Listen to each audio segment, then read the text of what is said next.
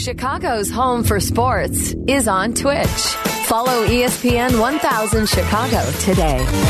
You're listening to Waddle and Sills on E S P N one thousand, Chicago's home for sports. sports. All right, it's been a busy day today. It doesn't look like the Bears are getting Le'Veon Bell. They may not have even been interested. We've been taking calls on that. It's down to three for him.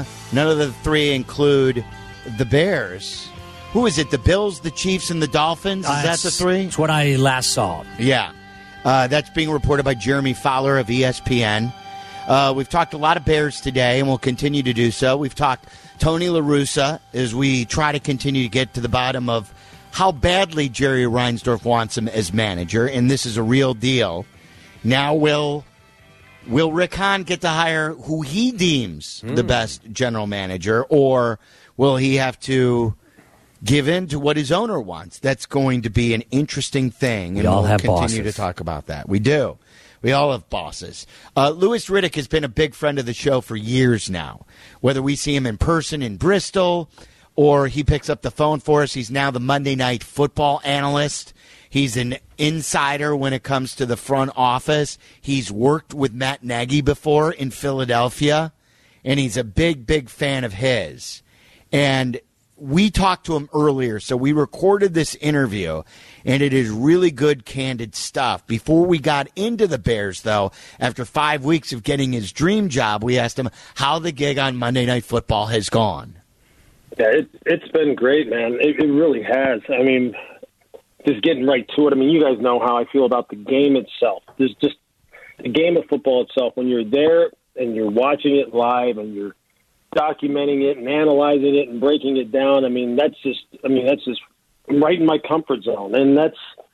I mean, it, it sounds it, that sounds a lot easier and simpler than it actually is when you're doing a live game like that. And you know, it's Monday Night Football, but that's really what it comes down to. And Brian and Steve have been great to work with. Bill Dean, Jimmy Platter, our producer and director, have been great to work with. I mean, really, the toughest part is just making sure you get the right, you know, travel schedule set up so you can get into the city on time, get tested for COVID, quarantine, get your test results back, try and get the practice. I mean, that that's more that's more stressful than the game game itself. Uh, the chemistry has, has been there from day one, and it is a great watch. But in general terms, Louis, from a football mm-hmm. guy's perspective, how different has it been, all things considered? There's no fans. Teams are doing things yeah. differently. Yeah, you know what? To be honest with you, when the game kicks off, it doesn't feel different. It just doesn't. Because, you know, in our, in our, in our headset, you know, we hear the curated audio, so it sounds to us the same way it sounds to the viewer. So we still get that, you know, you still get that feeling like there's fans there, although if you look around in the stands, there's nobody there. But you still, you feel like it's happening, and quite honestly, your vision doesn't even really leave the field. That's all you're staring at. So it's been, I mean, that part of it has been as normal as they, as they could possibly make it. Now, obviously, there are a lot of, like I said, there's a lot of procedures you have to go through even before you get to the game, uh, as far as testing is concerned. Uh, all of our production meetings are via Zoom with the coaches and players, so you have no contact with them. You're not allowed down on the field before the game, so there's not that part of it where when you talk about walking on the grass, that's the part you probably miss the most, is the one-on-one interaction with the coaches and players, and then being on the field pregame, looking up in the stands, seeing all the excitement, you know, seeing the looks on people's faces as they know a big game's about to happen on Monday night. Of course, you, you miss all that. You, you do. Because now it's just like, leave the stadium, get in the car, go to the, I mean, leave the hotel, get in the car, go to the stadium, check in, go up to the T V booth, booth and you're there. You have no interaction. But when the game kicks off itself, I mean, it's, It's business as usual from a broadcasting standpoint. You've heard the players themselves talk about how tough it can be without any fans. So tip your cap to them yeah. because those guys are still being ultimate professionals and providing their own energy and their own enthusiasm, and, it, and it's tough for them. And, Tom, you know how that would be to try and play in a, in a stadium at night, no one there. It would be like a practice yeah. for you. Yeah, I can't it imagine. Be, it, it would be like a scrimmage in, in your game uniform. Yeah. So, Louis – hats off to them, but it's all been good. Yeah, awesome. Louis Riddick joining us, uh, Waddle and Selvey on E S P N one thousand. Louis, not only one of the analysts on Monday Night Football, of course, a front office insider, and he's joined us for years. All right, so when you look at the Bears right now, Louis, at four and one, do you see a contender? And if not, how do they get there? Yeah, I, I see a contending defense. There's, there's no question about that. When you're top two and third down in red zone defense, and, and you're holding the team right at twenty points a game or less, you're going to win a lot of games, provided you don't turn it over and put your, you know, and put the entire team in jeopardy as far as just making it too easy for people. What'll hold Chicago back is probably the same thing we've talked about for the past three years. Hmm. And that's the inability to score points on a regular basis, move the ball on third down, be more efficient in the red area, be more explosive. And they're still trying to figure that out. They're still trying to get to that point. And I'm sure it's, it gets frustrating for the fans. It gets frustrating for you guys to talk about. It gets frustrating for the people. I'm sure that some of the guys in the locker room. But that's that's really the that's the riddle that Matt Nagy and Ryan have to figure out. It's how do we become more explosive? What else do we need to do? And until they get that figured out, you know, they're, they're going to win their fair share of games just because, like I said, they can still play good special teams and defense. And and they'll do enough on offense as long as they don't turn it over to keep themselves in games. And then, you know, it's just a crapshoot down at the, at, you know, at the last minute as far as kicking a field goal or something like that to just to steal the game. But they have to find a way to become more explosive, man, if you really want to deal with the teams that are truly going to be there in the end.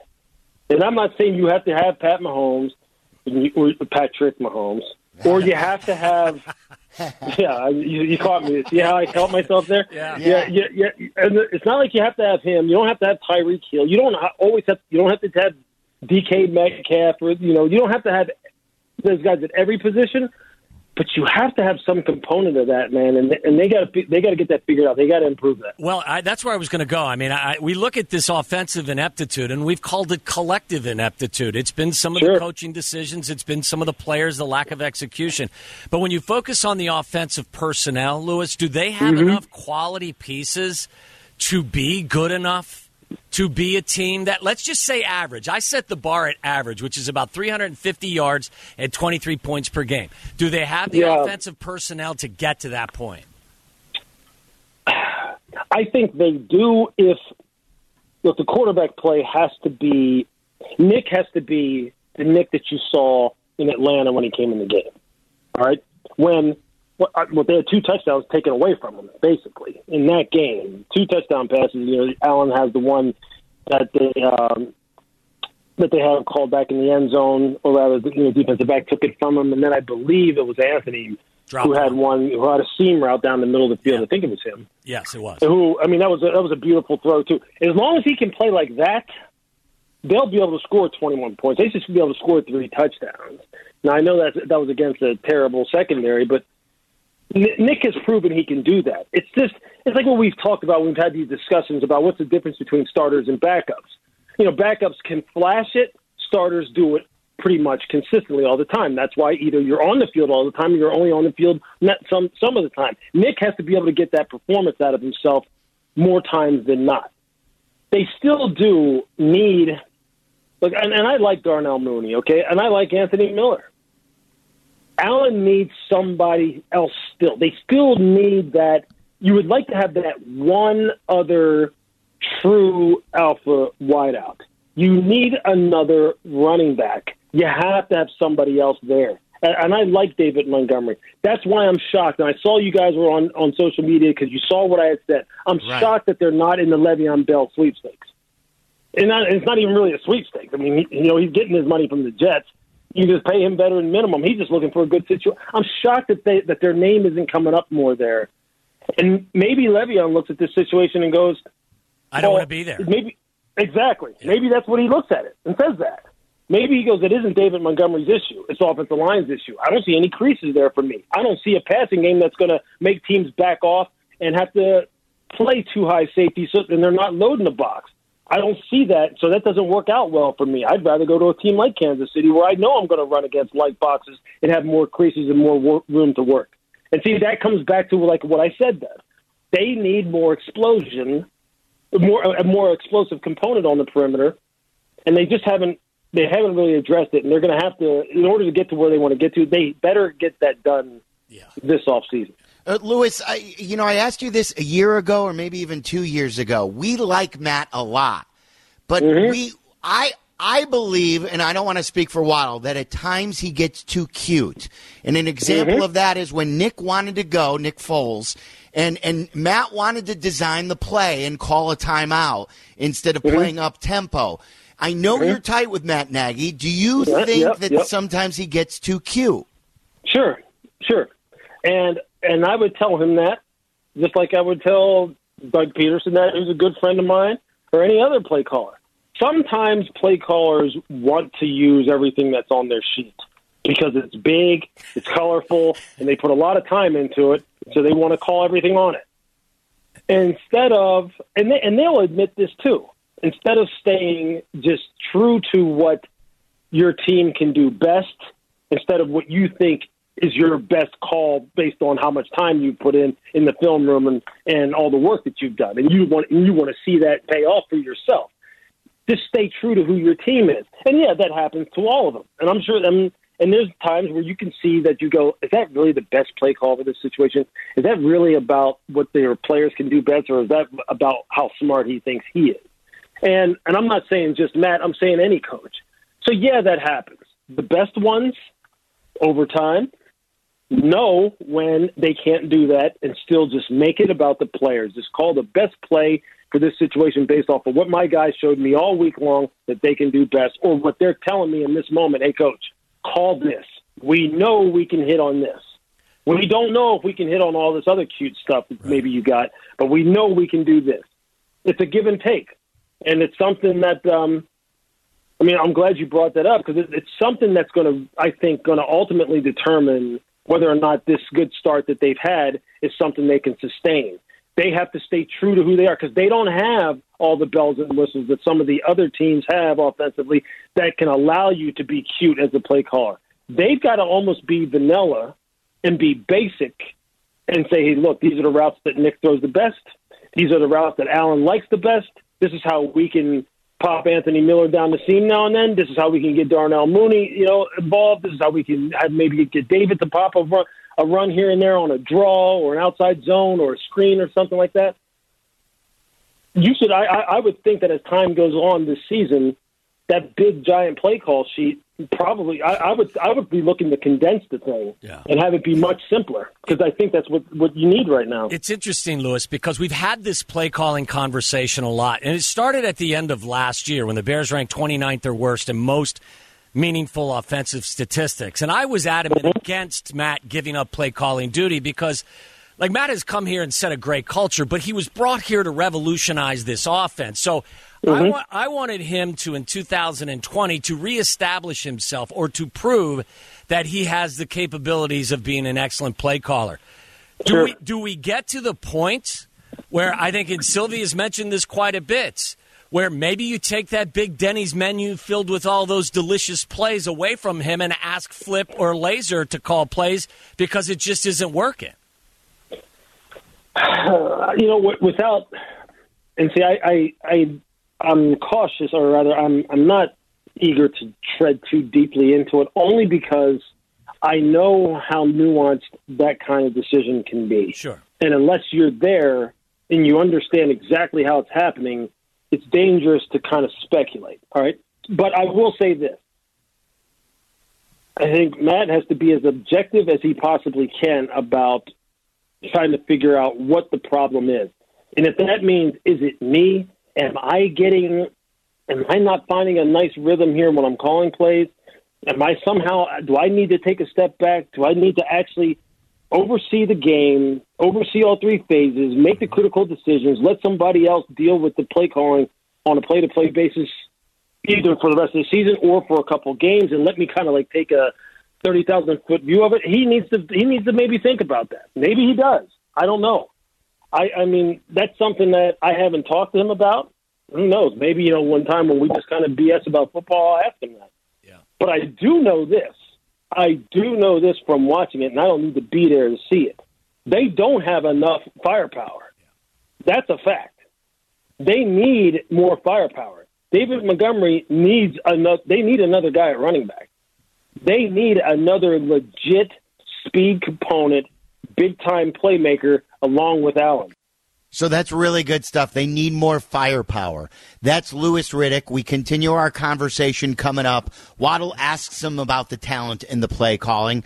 I ask him whether or not the Bears should go out and trade for a quarterback. What about Darnold? Would you take a chance on Haskins if you get him for very, very low cost? Louis Riddick, the voice of Monday Night Football, continues with us next. It can be sad when you miss your favorite interview. Don't despair. Podcasts are ready on the all-new E S P N Chicago app. It's Waddle and Sylvie. E S P N one thousand.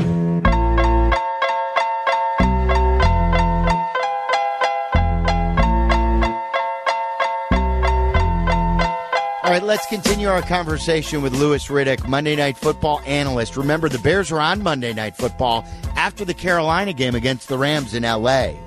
So Louis will get a firsthand look at them.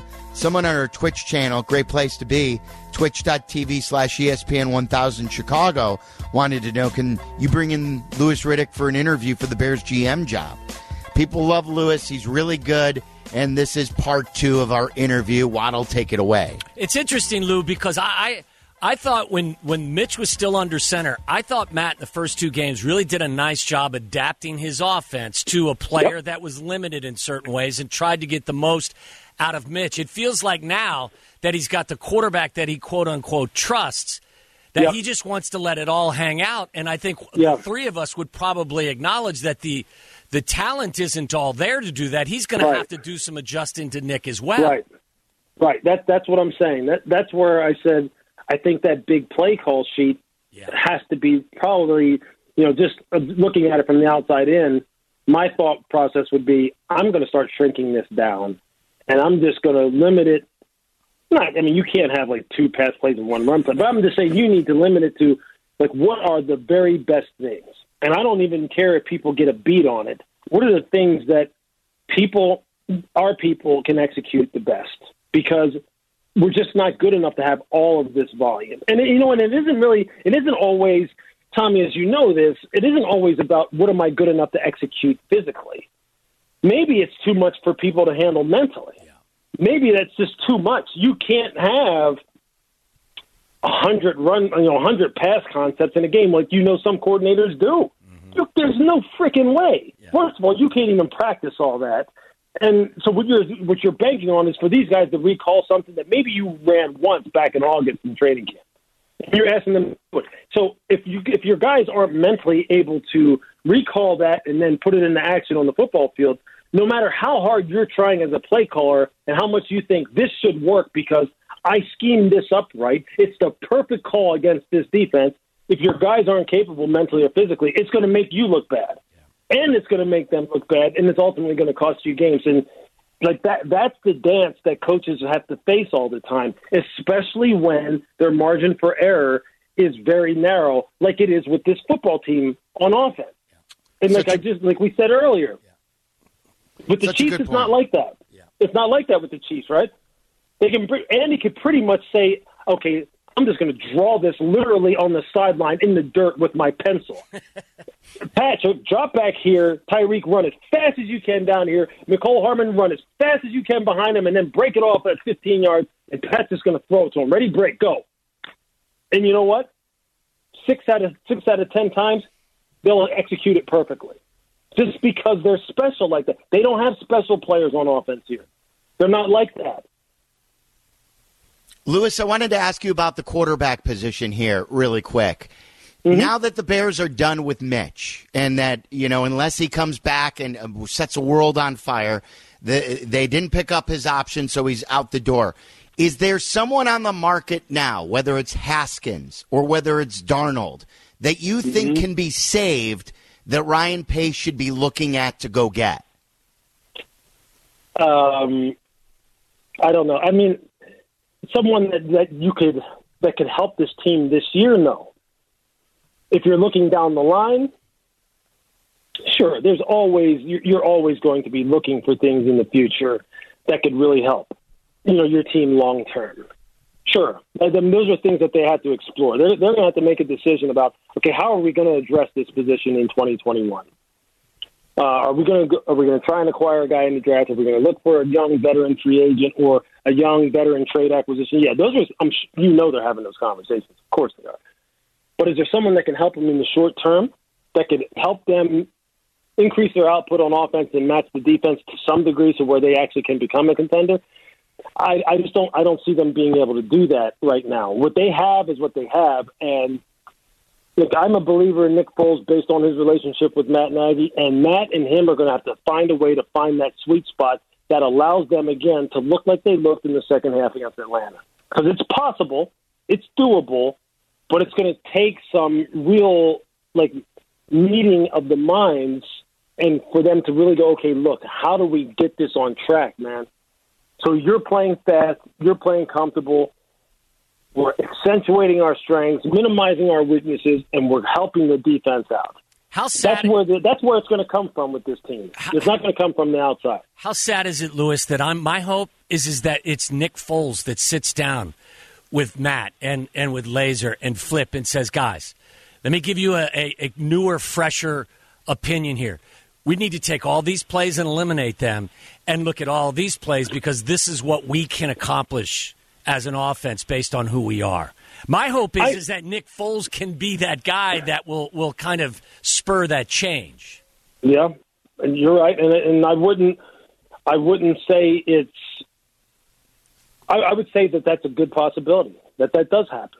And I would also say, knowing Matt like I do, knowing that he knows he has a championship-caliber defense, knowing that he knows that what's on the line this year, what the expectation is, what kind of scrutiny and what kind of evaluation process he is right now, you know, being subject to, I think he will be open-minded and objective enough and professional enough to say, hey, look, this this isn't about anything other than trying to get this offense to score points and get these players to play better than they already are. This isn't about me. It isn't about me showing how smart I am.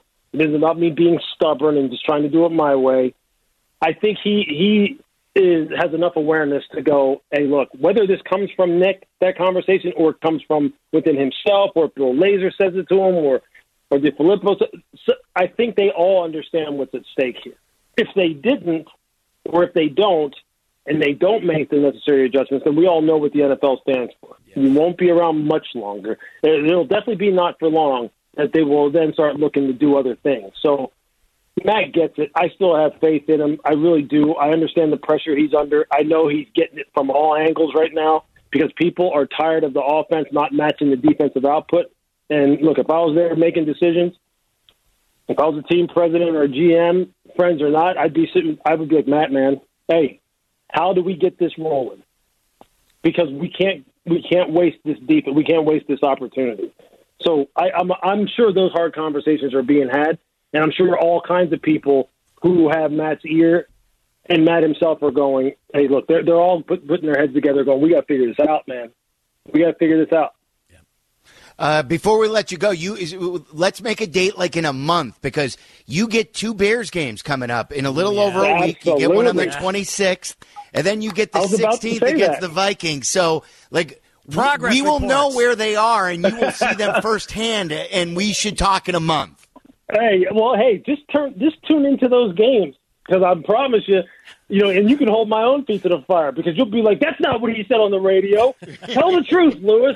Tell the truth to the people what you were saying. And I will. I will. And, I, and I'll tell you what, when I get to talk to Matt in terms of, like, at the production meetings about this, I'm going to tell him. I'm going to call him beforehand and be like, hey, look, man, you know I can't go easy on you, bro. You, you guys got to pick it up. And and he's good. He's good with that. He he is a great human being. Yes. And I hope they are able to get it squared away and get that offense home. Well, we have an, we have another saying here just on our show: less cute, more nasty, with regard to Matt. So I like it. We've tried. I like to, that. We've tried to suggest, hey, don't outthink him, just outplay him. So there you we'll go. See. I like that. Yeah. Less cute, more nasty. Yeah. I'm going to put that on Twitter today. You wouldn't think, right, that, you wouldn't, you wouldn't, you wouldn't think that a receiver would come up with that, right? Actually, but you know what? But you're but you're a Chicago Bear through and through, man. That's how you were. Yeah, you weren't you weren't about the flash. You were about just trying to get out there and get dirty at that old, at old Soldier Field. Yeah, I, well, I, I remember those days, man. Oh, yeah. I remember them. I, I loved them too. I wasn't cute, nor was I nasty. I just survived. Still aren't, yeah. That's okay. Uh, you survived to a real nice career, man. It was fun. Louis, fun. Great to talk to you. Love all your success. You deserve every bit of it, and yeah. we always appreciate your candor. Thank you. Thanks, Louis. Appreciate you, and you stay healthy, Sil. You, you got it. Healthy. Thank you. Thank all you. Right. Louis Riddick. Okay. There you go. That was our interview with Louis Riddick. Yeah, listen, I, I mean, it, it's good every now and again to get the, the perspective of someone that's outside of the city and is not in the bubble, so to speak, but also does have connections to the team. Right. Someone who's a friend of his, someone who's a supporter of his, but still isn't scared to say, look, if I was the team president, I'd still sit down with them and say, look, we got to get this offense going. So your reaction, we've had some great Bears calls today, three one two, three three two, three seven seven six. What'd you like about the discussion with Louis Riddick? It's not an interview. We just talk football, and it's really good to do it with Louis Riddick from Monday Night Football. Speaking of him talking about Waddle's career, there was one of the highlights from Waddle's career that was bouncing around Twitter today that we've got to bring back. And today is also a big anniversary day for Chicago sports, something that happened not too long ago. We'll get to all of that coming up next.